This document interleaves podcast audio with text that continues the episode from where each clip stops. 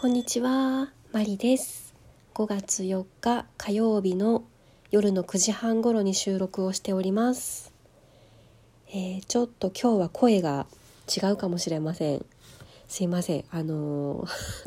ー なぜか鼻が詰まってまして、あの鼻炎の薬を飲んだんですが、どうも鼻が詰まったままで、なんだか変な声かもしれません。えっと今日はですねゴールデンウィークのお休み4日目です。あれ？拍手をしたつもりがなってくれない。うん。ブーは素直になってくれるんですけどね。えーっとまずはいつも通りギフトを送ってくださっている皆様ありがとうございます。であとですねお便りお便り？お便りというかメッセージをいただきました。前回のトークでですねその早く起きちゃうんですよねっていう話をしてたんですね。その仕事がない土日祝日でも早く起きちゃってっていう話をしてたらですね早起きできるのすごいって思ってたら嫌なんですかってツッコミを いただきました。ありがとうございます。いやそうなんですよ。あの朝が苦手な方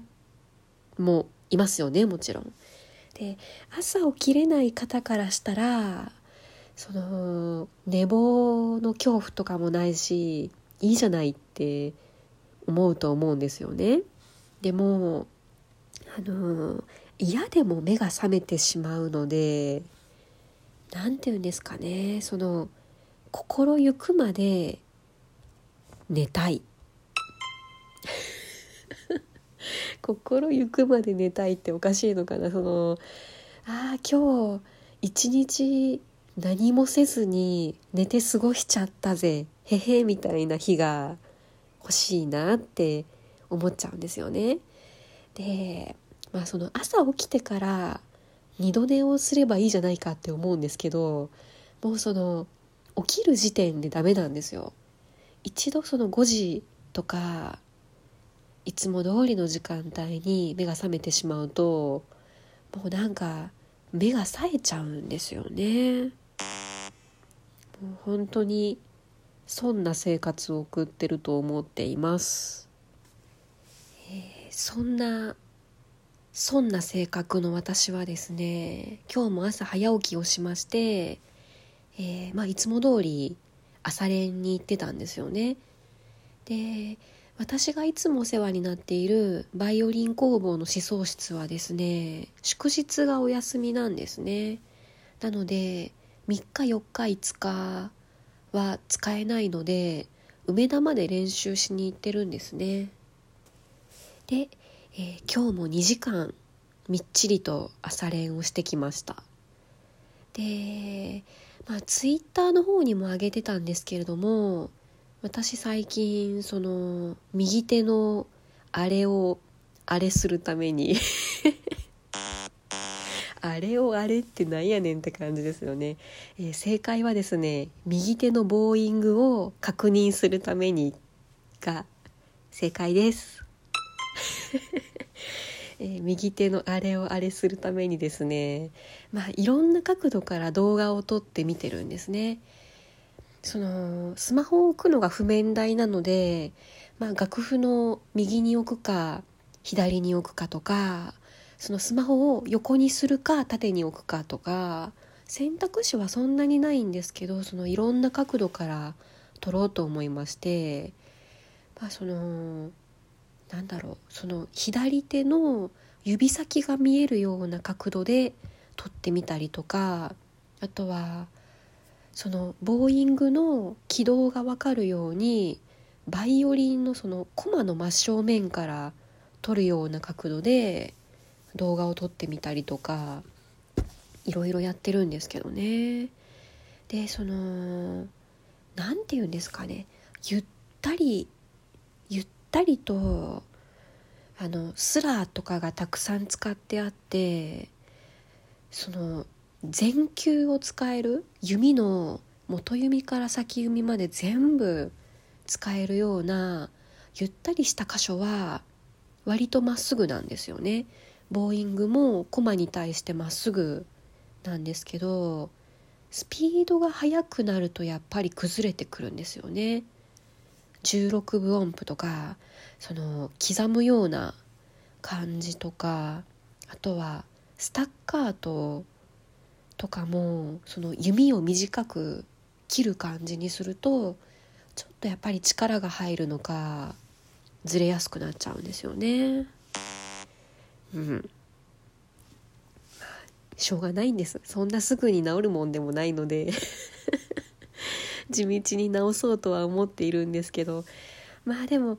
やっぱり動画で撮ってみると自分の癖っていうのがすごくよくわかるなと思ってその2時間の朝練の間に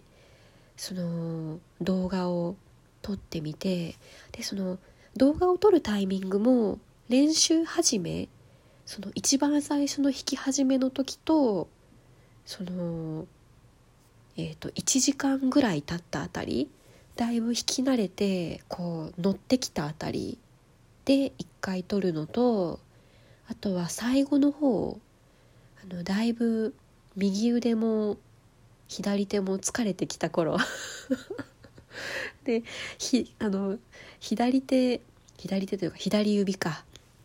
あのだいぶ指も回らなくなってきて音程もめっためたなんですけどだいたいそういう時って右手も疲れてきてやっぱり癖が出やすいんですよね。そんな自分の傾向を知ろうと思って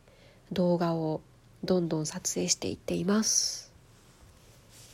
とあと朝練の後はですね森口市のつくしさんのお店にお邪魔してきました。イエイイエイ。つくしさん聞いてくださってるかな？ありがとうございました。あのー、ツイッターでも載せてたんですけれどもね、あの私はですね、柏餅とちまきを買って帰りました。お赤飯も食べたかったんですけどね、私が行った時点ではもう売り切れていて、でその踏み込みのお姉様から事前に聞いていた肉球まんじゅうも本当はちょっとお願いしようかなと思ってたんですけどその子供の日の直前で柏餅の注文とかが多分大量に入っていたと思うのでさすがにちょっと肉球まんじゅうが欲しいですとは言い出せずですね。えそれは残念ながら買えなかったんですけれども、でなんといってもみたらし団子。めっちゃ美味しかったです。で実はあのつくしさんつくしさんってもうなんか人のお名前みたいになってますよね。つくしさんがお店の名前なんですけどなんかもうつくしでいいですよって お兄さんも言ってたのでもうつくしさんで行こうと思うんですけど、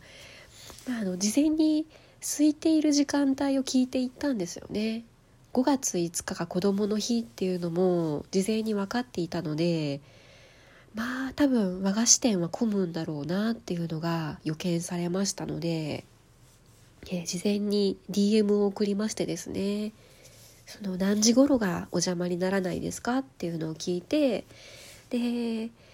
ー、やっぱり午前中が混むみたいですね。朝一番というかオープンしてからすぐが混むみたいなので朝練が終わってから電車で移動して行ったらですねちょうどいい時間帯でした。多分混雑が一段落というか落ち着いたあたりで、えー、無事お店に着けましたので